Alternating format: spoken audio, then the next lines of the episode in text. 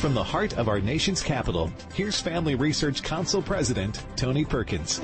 Well, good afternoon, everyone, and welcome once again to Washington Watch. Coming up on this Wednesday edition, two wins for religious freedom today coming from the U.S. Supreme Court. The court ruling in favor of the Little Sisters of the Poor in the Obamacare contraception case, and the court also upheld the right of religious organizations to hold their employees to a religious standard. Travis Weber, FRC Vice President for Policy, will join us later with more on those two cases. And yesterday, two members of Congress, Ayanna Pressley and Rashid Tlaib, joined with Black Lives Matter calling for the defunding of law enforcement, shifting the money to social programs. The Breathe Act is bold. It's meaningful. It's transformative. It pushes us to reimagine power structures and what community investment really looks like. The measure would also incentivize states to close prisons and eliminate databases that track violent gangs. We'll be joined here by two members of Congress as well that have a different perspective. Congressman Greg Steube, a member of the House Judiciary Committee, and Congressman John Rutherford, Rutherford the former sheriff of Duval County in Florida. And at a time that protesters are calling for, and some cities are, cutting the budgets of police departments, crime is escalating in major cities across the nation. Is there a connection?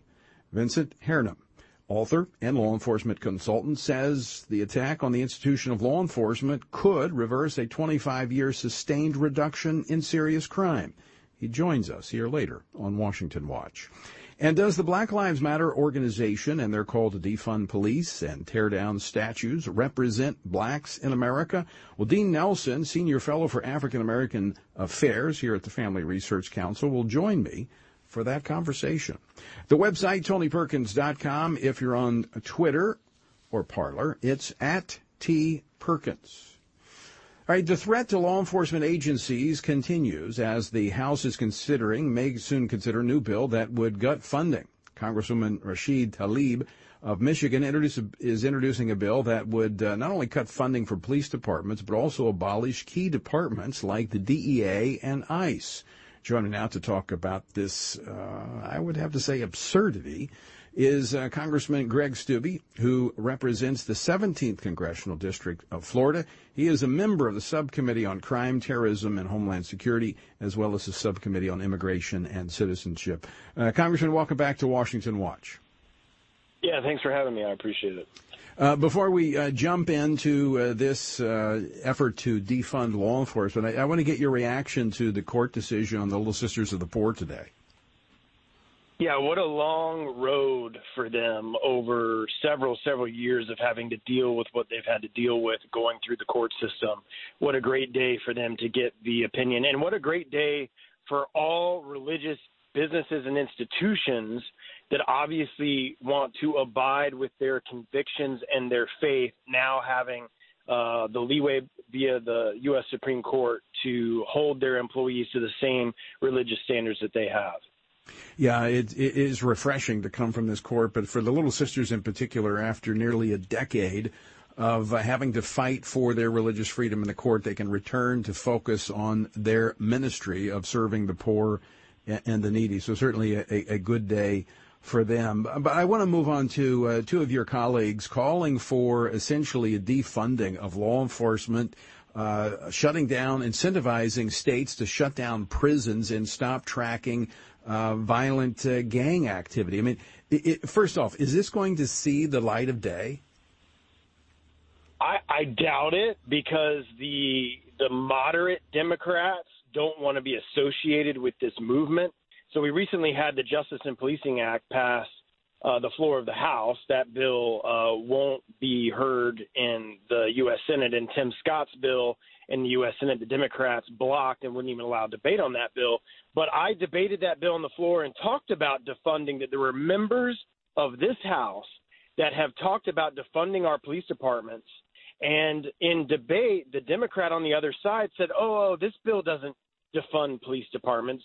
And I said, well, I didn't say that it did. I'm saying that there are members of this House calling to defund police departments. And now we have language of a bill and a member saying that they're going to file this bill. So the moderate Democrats want to try to stay away from that as much as they can, but they can't because the progressive wing of the Democratic Party is calling for this, and you can't. If you're a Democrat and you're calling yourself a Democrat, you can't distance yourself from something that your colleagues are calling uh, for the implementation of. And it's crazy that we are actually sitting here having a conversation about releasing all prisoners in prisons and shutting down prisons and doing away with law enforcement in our country. I mean, we we've seen the results of that in this this Chaz or Chop zone in Seattle, where eventually, finally, the mayor, after they went to her house, finally decided, well, you know what, enough is enough. People are are are being raped and murdered and killed, so we've got to shut this down. Well, the, it, would seem absurd on its face but this is getting traction. In fact, today Joe Biden was asked if he would redirect law enforcement funding to other programs, as uh, this bill calls for. It actually calls for the elimination of the uh, immigration and customs enforcement. Uh, it, it, calls for the elimination of the DEA, and this money then being diverted into you know social programs, healthcare, education, environmental, uh, housing programs. I mean, this is getting some traction. Uh, but uh, again, it's it's kind of a, it's it's almost deja vu because you're right in that they uh, you know they wanted to do away with ICE before, and there was a lot of backlash. I don't think the American people agree with this. Well, I can tell you the people in Florida 17 uh, don't agree, and I would actually argue that most Americans don't agree uh, of defunding their police departments. It's it's it's just crazy that we're actually having a conversation about it, but it's happening. I mean, in New York City, De Blasio has uh, passed that they're going to take a billion dollars of the six billion dollars that um, NYPD gets and divert the money to social programs. So it's not just something that's being talked about by the fringe; it is actually happening in cities across our country. And I, I, think it gives a clear contrast between the two parties and their approach to making communities safe. Uh, you know, one wants to basically uh, give a green light to uh, to the thugs and the criminals and, and let them own the streets. Well, and releasing them from jails and shutting down our prison systems, and oh, let's let's do away with ICE and let's do away with uh, one of the things in in this bill is demilitarizing the police force. Well, that's just code for taking their guns away so not only are we going to defund them and do away with them, what's left of them, we're going to take away their weaponry and not allow them to be able to defend themselves against gangsters and criminals. I mean, the Democratic Party, when I came into Congress, was all about fighting the wall on the southern border and open borders and allowing anybody to come in. And so now we're going to do away with ICE, who actually enforces our immigration laws, and then have an open border that people can just come in. Yeah, it um, it defies re it defies common sense, uh, no question about it. Congressman Steube, thanks so much for uh, joining us. Appreciate you uh, taking time to uh, to visit with us today. Yeah, anytime. Thank you. All right, uh, Congressman Greg Steube of Florida's 17th congressional district. I, I, I want to continue on with this conversation, but I, I want to shift gears just a little bit to get the perspective of uh, of someone who has actually worked in this capacity. Uh, as as you know, our listeners know, I spent uh, ten years as a police officer. But I, I want to bring in Congressman John Rutherford. He's a former sheriff of Duval County in Florida as well. He's a member of the House Committee on Appropriations. Uh, Congressman Rutherford, thanks so much for uh, joining us today. Good to be with you, Tony. Um, you you've spent uh, a career in law enforcement. You know the importance of uh, having a presence on the street and its importance in keeping, uh, you know, the community safe. Also, as sheriff, you oversaw uh, local prisons and jails. Um, this call to to defund law enforcement and to incentivize the closing of prisons and jails at the state and local level. Where's this going to lead? Well, Tony, I, can give you from experience uh, a situation where we did defund the police, and it actually occurred in 2011 in Jacksonville. Uh, I was I was sheriff at that time. In 2011, the city of Jacksonville had the lowest murder numbers, lowest violent crime numbers they had seen in 40 years, and I attribute that to uh, uh, really what I call the pie of, of fighting crime, and that's PIE. The P is prevention, the I is intervention, and then the E is enforcement. And what these people are calling for, if you if you cut out either one of those legs of that three-legged stool, Tony, the whole system is going to collapse. And so what happened in 2011 in Jacksonville, uh, we got a new mayor elected. He cut my budget so significantly, we had to lay off 147 police and community service officers. Um, actually, another 92 community service officers. So 230 crime fighters. And uh, guess what happened after that, Tony? Uh, crime went up. Uh, crime went up. Murder went up. Violent crime went up. In the in the, the in the neighborhoods that we were in there working with some great community outreach. You know, we had the entire thing going. Uh, mayor Peyton, who had been the previous uh, mayor, who really gave me the resources that I needed within the police department. And uh, but he also but he also funded programs in the community for at-risk youth, and and those were great. We put together a great reentry program for those coming out of state prison, so that they were successful when they came back to our community.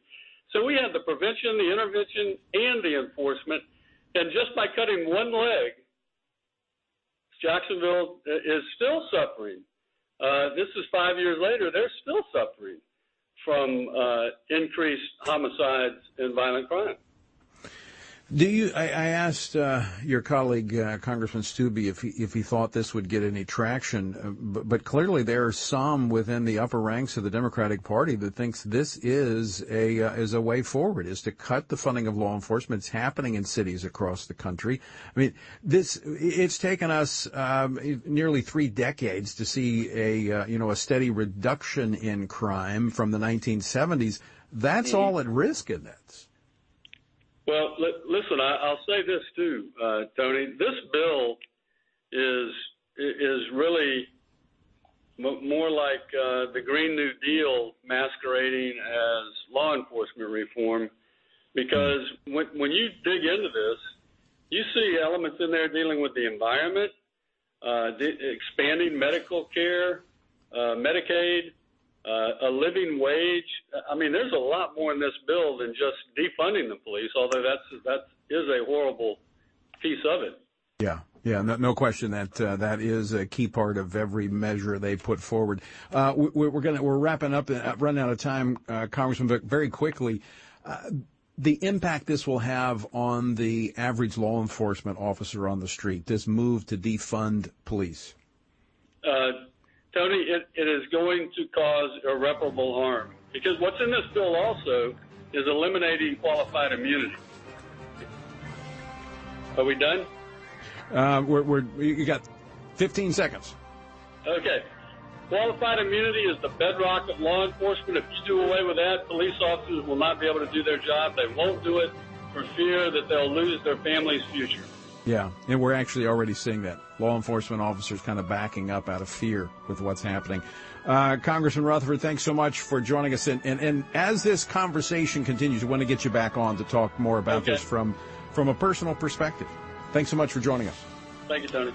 All right, folks, uh, don't go away because I, I want to go back. Uh, I'm going to stay on this topic rather, and, and I want to talk about this connection between uh, this rise in crime, uh, cities across the nation over this last week, and a spike is it related to this call to defund law enforcement? We'll talk about it next. Don't go away. Masculinity in America has never been under attack the way it is today.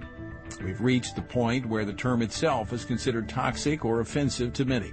The consistent message in our nation is that masculinity by nature is bad and is the root cause of many of the problems plaguing our society. From his experience as a military combat officer and ordained minister of the gospel, Lieutenant General William Boykin has seen and dealt with firsthand the breakdown of leadership in our nation by the lack of godly men living lives of biblical purpose. In his latest book, Man to Man Rediscovering Masculinity in a Challenging World, he addresses the essential elements of manhood as a provider, an instructor, a defender, a battle buddy, and a chaplain and explains how to personally develop these traits and pass them to the next generation. Get your copy today of Man to Man wherever books are sold. Absent fathers, distracted fathers, and angry fathers have created a vacuum of the soul in the lives of many children. Pornography is epidemic, affecting the male brain, isolating his heart, and degrading women who long to be cherished. Confusion and even skepticism about marriage run rampant, especially in our younger generations. Selfishness among men has led to broken homes and a trail littered with broken hearts, including their own. Where can you turn to find the solutions to these problems? Leadership in Love, A Tale of Two Fathers is a new publication from Family Research Council that takes a look at two men, Joshua and the father of the prodigal son, as strong examples of leadership and love. It also weaves in an understanding of attachment science to underscore the needs of children which need to be met to become emotionally healthy and spiritually strong. Visit frc.org slash fathers to learn more. In today's culture, it can be difficult.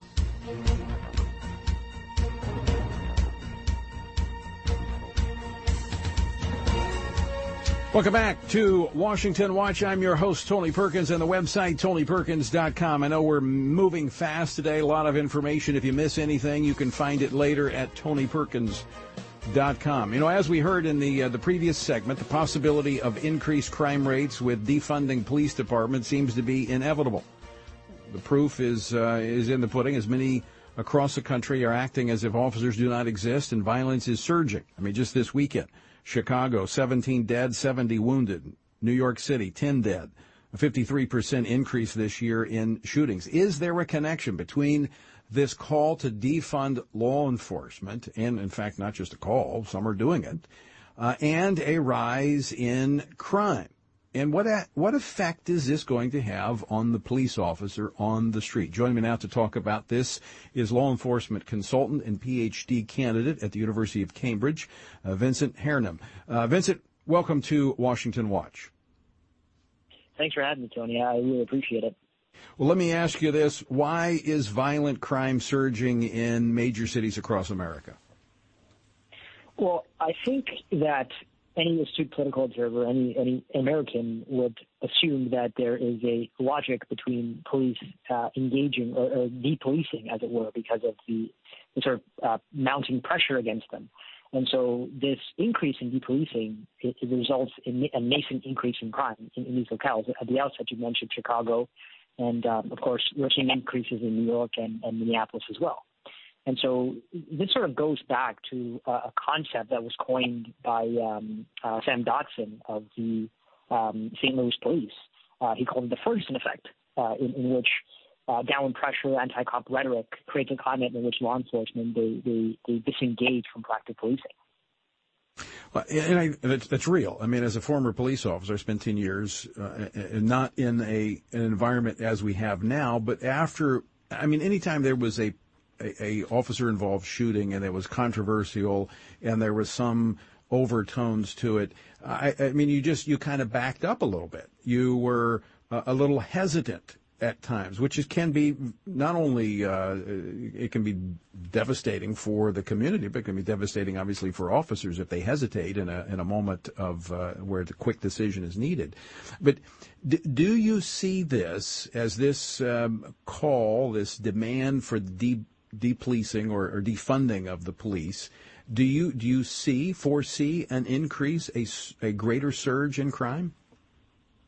Yeah, I think that's a real possibility. Uh, it's the difference between 2014 and, and 2020 is that again we are seeing these, these concrete calls, these concrete legislations to defund policing across the country, and there's no question in my mind that this has a, a, a effect of simply demoralizing uh, your, your sort of cop on the beat.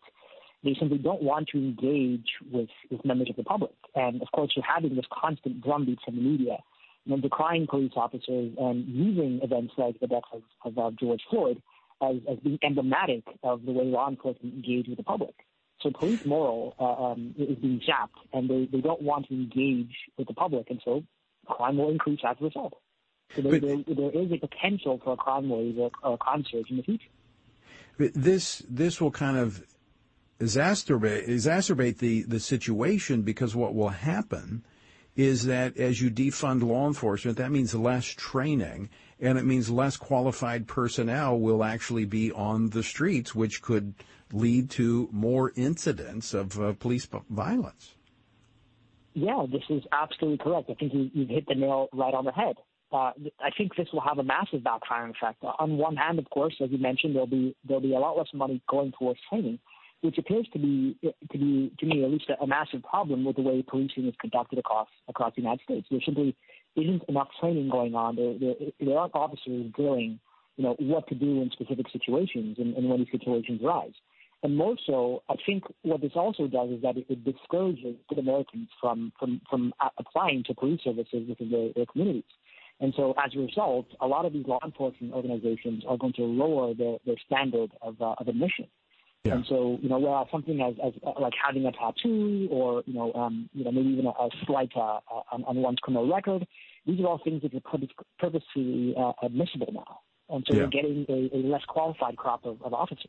Yeah, no question, no question. I've I've talked to law enforcement officials, and, just because of what happened, even going back to Ferguson, and what uh, occurred with attacks on police after that, we had an attack in Dallas. I actually had one in my home city of, Baton Rouge. Many uh, many decided to take a different route uh, occupationally, moving away from law enforcement, and it resulted in the lowering of the standards. Let, let me ask you. You made the point that, you know, we've seen for the last quarter of a century a reduction in violent crime. Uh, actually, going back to the 70s, we've seen a steady reduction. That all could be lost if we're not careful. So there could be some really long-term consequences to decisions that are made right now in cities across America. Yeah, I think again, I think this is a real possibility. There are many factors that are coming together that are coalescing. So on one hand, we see that there is a legitimacy crisis in, in law enforcement. The public simply does not believe in, in, in the capabilities of, of their local law enforcement. And so then this, this obviously zaps the moral of, of police. And more so, we're also dealing with a, a hiring and retention crisis in policing where officers simply don't want to remain on the force, aren't motivated to do their job.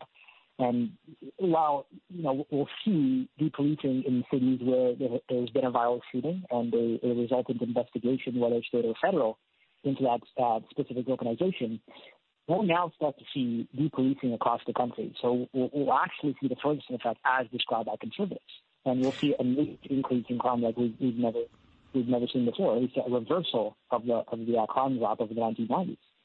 So uh, very quickly, Vincent, when you add this to a, a rising use of drugs, when you see the the growing uh, problem that we're having in cities with uh, with with drug use, um, you combine the two, and I mean, we could we could be having a, a, a huge problem in major cities across America. Yeah, uh, far far greater problem than we already have. Uh, this is a, a, a, toxic cocktail. This is a, a dangerous combination. Uh, the opioid crisis mixed with uh, massive depolicing does not bode well for, for trends moving into the future. Yeah, I, I, we hope and pray that uh, policymakers think long and hard about these decisions. Uh, Vincent Hernam, thank you so much for uh, joining us. Appreciate you taking time to join us, actually, from England, to discuss this. Thank you so much for having me, Tony. Excellent conversation. Hope to uh, continue it in the future. Absolutely. Absolutely. Count on it. Vincent Hernam, find out more, go to the website, tonyperkins.com. All right, coming up next, uh, is this call to defund the police and what Black Lives Matter uh, is doing. Is that supported throughout the African American community? That's next here on Washington Watch.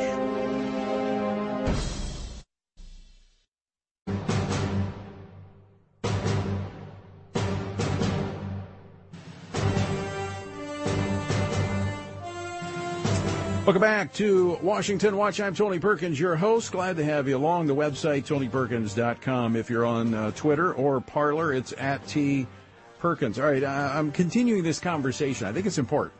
Um, I just know I know many. I continue to know a lot of folks in law enforcement. It was uh, it's just an important part of our communities, and this um, call to defund law enforcement.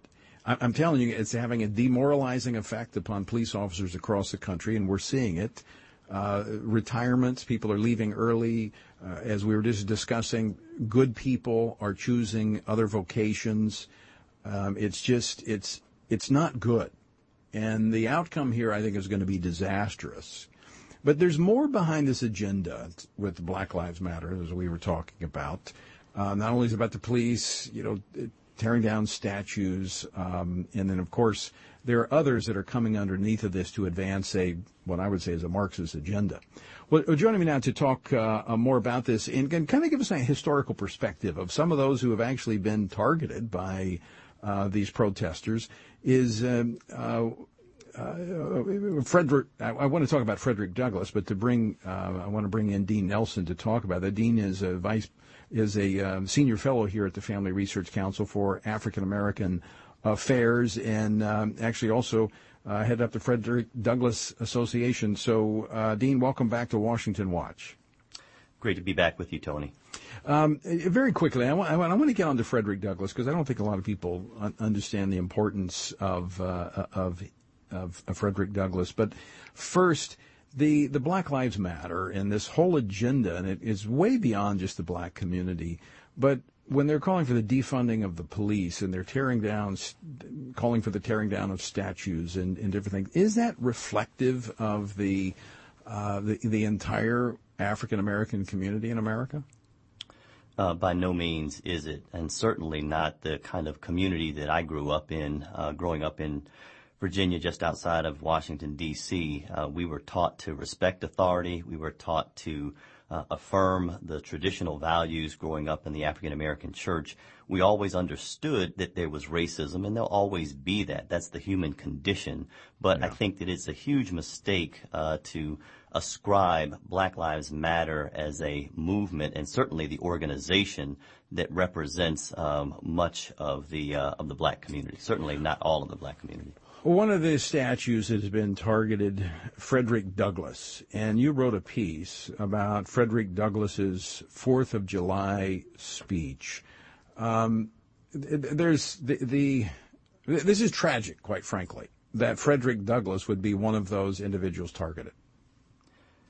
Absolutely amazing. I uh, I talked to uh, one of our chapter presidents in Rochester, New York, where Frederick Douglass uh, lived and where he gave that famous speech um, on Fourth of July. Actually, gave it on the fifth. Uh, first, to find out was this true, it just did not make any sense to me that anybody would do this. And he affirmed, in fact, it was true that they had dismantled and uh, and um, you know destroyed part of that statue. Uh, but you're right, Frederick Douglass gave that historic speech in Rochester, which was a, you know, it was, it was hard medicine. It was very strong to, uh, our nation because in the time he gave it, 1852, we had slavery, although New York did not, but much of America did have slavery. But the thing that I tried to point out in the, uh, in the piece was even though he came really hard and challenged America to live up to its founding principles, two things that he also did. One, he emphasized that the Constitution was a pro-liberty document, not a pro-slavery document. And then secondly, he ended his message with hope, hope that America would one day live up to its founding principles, which of course after the Civil War it did why would his statue be targeted? Is it just uh, uh, just ignorance to our history and who these figures are? You know, when I talk to our group up there, they're working with law enforcement trying to find out. They haven't, to my knowledge, found out who did it. Uh, we can't prescribe. Uh, you know, I don't know if it was Black Lives Matter activists. I don't know if it was a random thing. We don't know who it was, but for certain, much of America uh, even the black America has forgotten about who Frederick Douglass really was. When I mentioned that famous speech, if you were to go online virtually anywhere, it'll be hard for you to find a full quote in context. They want to take pieces of Frederick Douglass's statement uh, to fit their narrative and to fit their agenda rather than presenting the message of Frederick Douglass in terms of what he really uh, really did. Much like Martin Luther King Jr., he called for justice, but at the same time, one of my favorite quotes from Frederick Douglass uh, basically is quoting Proverbs, where he says that, you know, um, righteousness exalts a nation, sin is a reproach to any people. He says that's the whole of my politics, the positive and the negative of my politics. And I think that we must know who the person was uh, in full to really appreciate the work that he did. But uh, Dean Nelson, isn't that an argument for the case of protecting the statues, the the good, the bad, and the ugly? I mean, knowing our history, number one, They're, they're no perfect people. But knowing that history gives us a chance to chart a course forward that moves us toward that better nation. I think that those statues that exist uh, exist to help remind us of our past. And I certainly understand that there are uh, arguments as to why some statues should be removed and placed in other places. But the reality is, is that we cannot forget our history, even the painful parts of our right, history. Right. But we should also have the conversations and not just randomly, lawlessly tear down statues. Without a doubt. Frederick Douglass would never advocate the destruction of property or the taking of innocent life. He was one who emphasized protest, but doing it in a peaceful way, much like Dr. Martin Luther King Jr. 100 years later. All right, Dean Nelson, thanks so much. Folks, don't go away. We're coming back with more on today's Supreme Court decisions after this. Could you use some timely and original commentary to read this summer, specifically on the issues facing our culture today? FRCblog.com has just what you're looking for. The content on our blog is written by our policy experts, members of the Family Research Council team, as well as outside contributors. You can learn about religious liberty, life, marriage, family, sexuality, public policy, and the culture. Check out this list of a few of our most recent titles. What does it mean to be a woman? DC Christians take to the streets to sing, lament, and pray and prayerfully responding to civil unrest. At Family Research Council, our mission is to advance faith, family, and freedom in the culture by helping you to live out your faith and stand for truth. Our blog helps you do just that. Stay informed and get the resources you need at frcblog.com. On April 16th, President Trump and the White House Coronavirus Task Force announced a three-phase plan with guidelines for how states can begin scaling back restrictions. Churches should begin putting in place plans to reopen and operate their ministries according to the guidance of the Centers for Disease Control as state officials begin lifting orders. Here at Family Research Council, we have summarized the White House three-phase plan and how it relates to in-person church meetings and gatherings. Check out our resource, What Pastors Should Know About the White House Plan to Open Up America Again. Our resource offers practical guidelines for how churches and houses of worship can begin to operate safely as our country reopens. Visit frc.org slash church guidelines to view this resource and learn more. There, you'll also find our full list of resources for churches in the time of coronavirus. Again, that's frc.org slash church guidelines.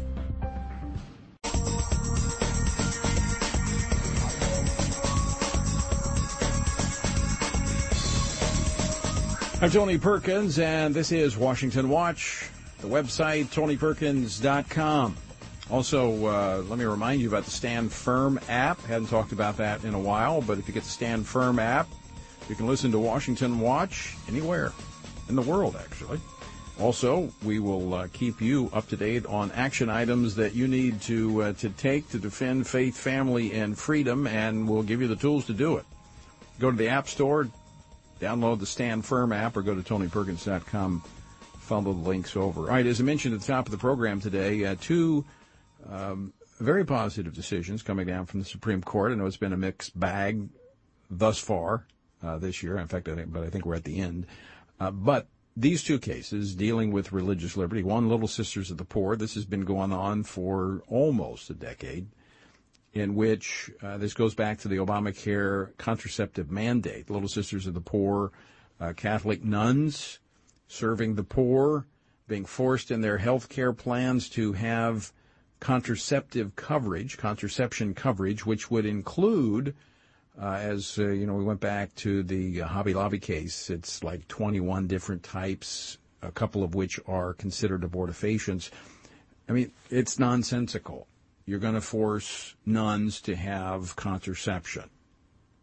Now, the the obviously the issue here violates their religious the tenets of their their faith, and uh, today uh, they finally finally uh, appear to after again after nearly a decade they're able to turn their focus back to their ministry and away from fighting for religious freedom in the courts. And then another case dealing with religious organizations being able to require their employees uh, adhere to a religious standard.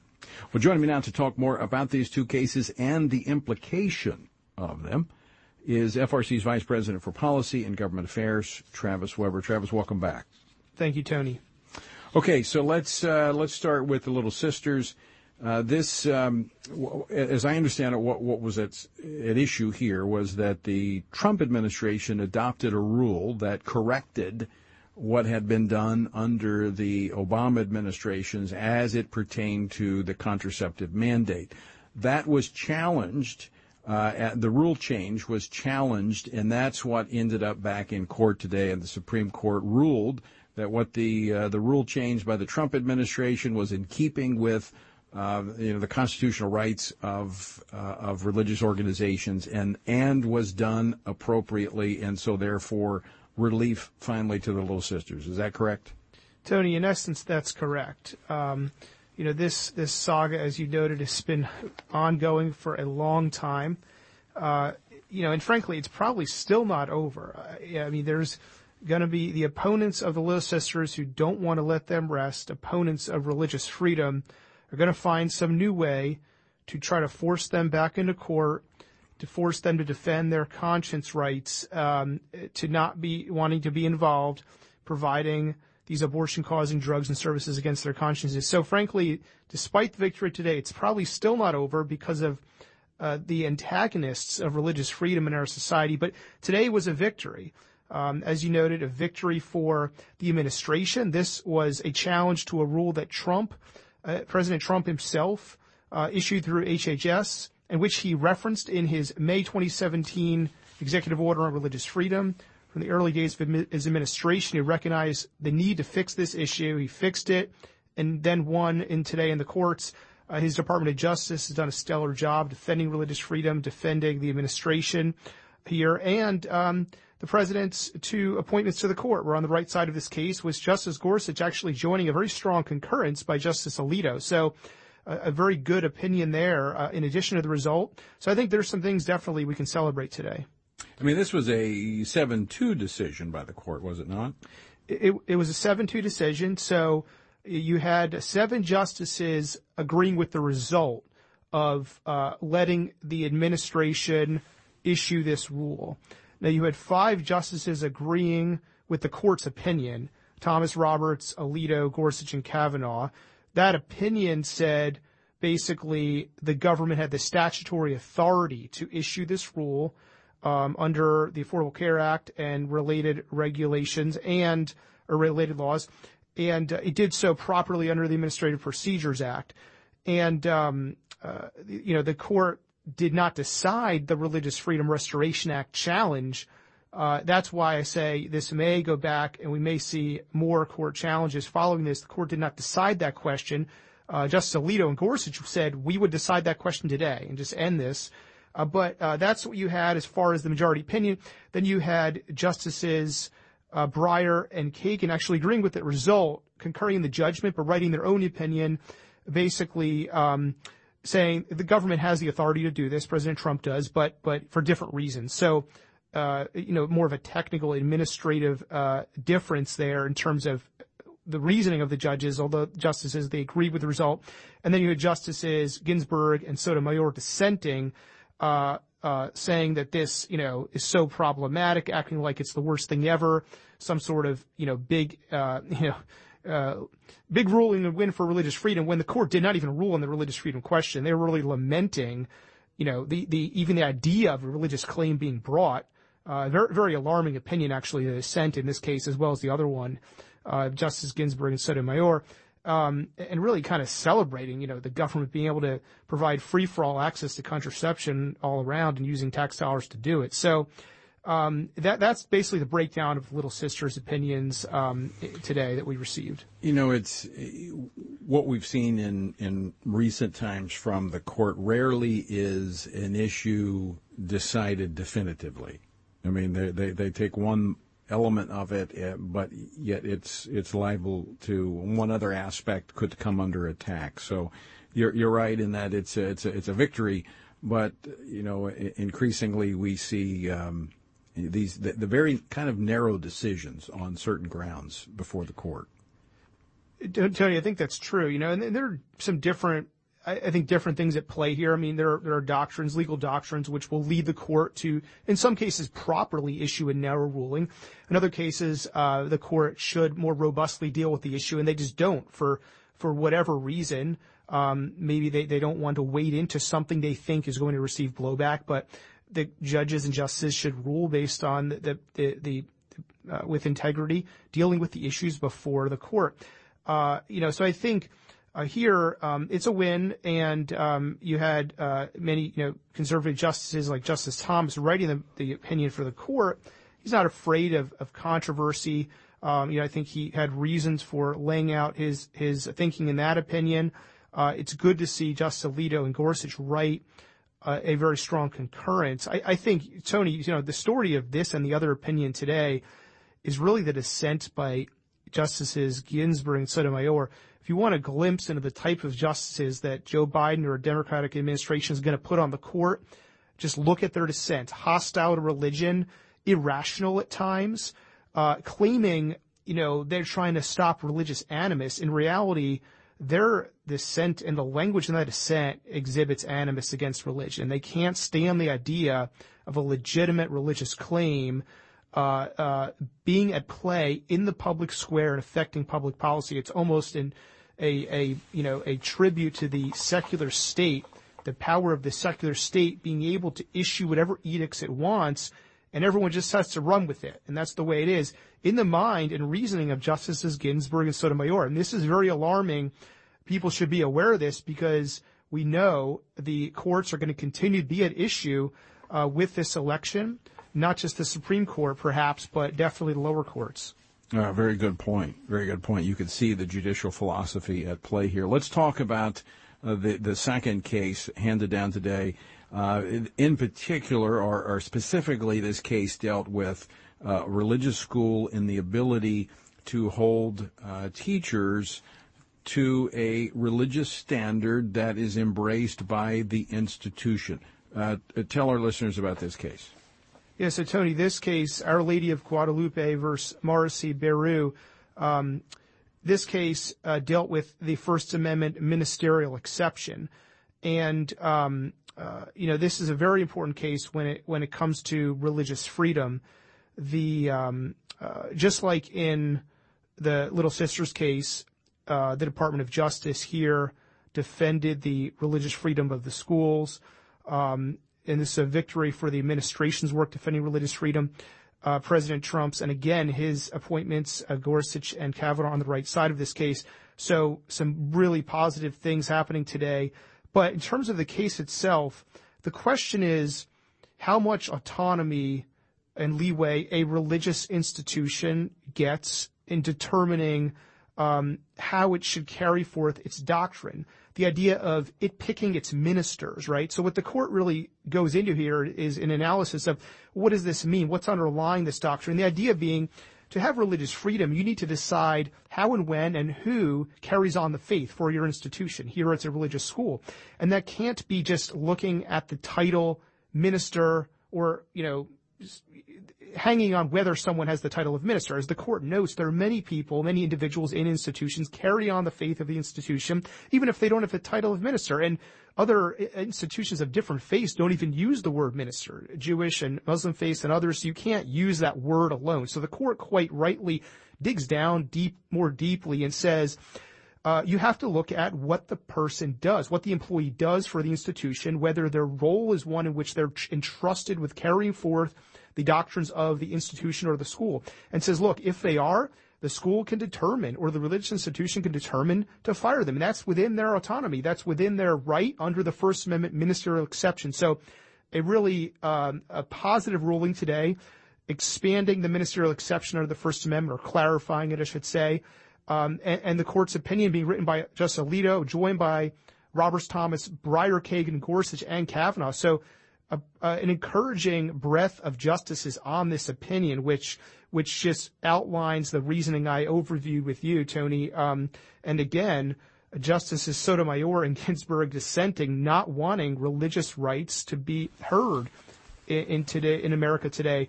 Um, their their dissent was very negative, but um, you know I think the the court's reasoning here is significant for religious freedom. There are other battles that are going to have to be fought. This is not the end of the story in terms of litigation, but they carved out a win uh, or, or or articulated a win for religious freedom under First Amendment rights and how we understand those First Amendment rights for religious schools, but also for other religious institutions. Anyone who determines how and who they're go- through who they're going to carry on the tenets of their faith and the, Let, and the institution. Yeah, how how how bright of a line did they draw in in their decision in this case? Because you you don't have in this particular case you have a, a school, you have a teacher involved that would be uh, you know uh, potentially teaching religious um, tenets. But what about uh, the religious organization that has a uh, a conduct a religious conduct based upon those tenets. Um, did, did, they go that far? Well, in, in, in a way they did. So, so Tony, they're really, really looking here at the question of whether the question is here is who gets to hire and fire these right. employees. So um, th- that's you know the, the question is can a religious institution say we're going to dictate everyone we hire and fire because everyone's a minister? Well, they probably can't go there. But if they can show that the individual is integral to carrying on the faith, uh, yes, you know, they, they probably can. Here the court said they criticized the lower court for placing, quote, undue weight on the teacher's lack of clerical titles, unquote. It said, quote, they did not give enough weight to their role in religious instruction. So looking at the role, looking at what does the employee do, uh, that's what, if the religious institution can show that, they're on solid ground. And I could, you know, read through sections of the opinion here, Tony, where the court, you know, just um, cites an abundant record of performing religious duties in the role, educating and forming students, teaching, carrying on instruction, providing instruction about the faith. So all of these functions, if they can show functions of carrying on the faith, uh, the religious organization is going to be protected. So, uh, bottom line today, uh, two significant, uh, important cases being decided by the Supreme Court in favor of uh, religious freedom. Tony, that's the bottom line, and we could add to that uh, significant wins for the administration's policy on religious freedom and cases in which we are presented with a choice of judicial philosophy, seeing the president's appointments side with religious freedom and those who don't share an originalist uh, philosophy that protects religious freedom really opposing it in a pretty aggressive manner and celebrating the power of the secular state over religious institutions in Justices Ginsburg and, and Sotomayor. So definitely a stark contrast with uh, the bench and, and, and the policies that uh, are at issue in these cases. So most likely, uh, had the uh, the 2016 election gone the other direction, we wouldn't have seen uh, cases like today being handed down. We wouldn't. We would see uh, cases in which the court is saying everyone has to submit to the power of the state because these are requirements being imposed by the state, and uh, we're sorry, but uh, your sincere religious beliefs um, just don't carry weight, and they're they're outweighed by the determinations of the secular state. It, it, yeah. That's a position at odds with with the history of America, with how we understand the First Amendment, religious freedom, and people need to be aware this is at issue right now in 2020. Uh, vigilance is required. We can never ever rest on the religious freedom of the past. We have to exercise it today and protect it for tomorrow. Travis Weber, thanks so much for uh, for joining us today and uh, running down today's Supreme Court decisions. Thanks, Tony. And folks, thank you for joining us as well. And uh, we all have a role to play in defending these fundamental freedoms. Until next time, I leave you with the encouraging words the Apostle Paul found in Ephesians 6, where he says, When you've done everything you can do, when you've prayed, when you've prepared, and when you've taken your stand, by all means, keep standing.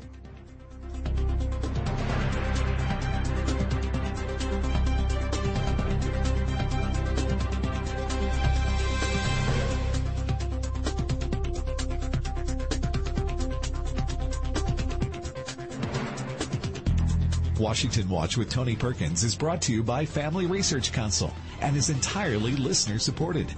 Portions of the show discussing candidates are brought to you by Family Research Council Action. For more information on anything you've heard today, or to find out how you can partner with us in our ongoing efforts to promote faith, family, and freedom, visit TonyPerkins.com. Also, to leave a comment about Washington Watch, call our watch line at 1 866 372 7234.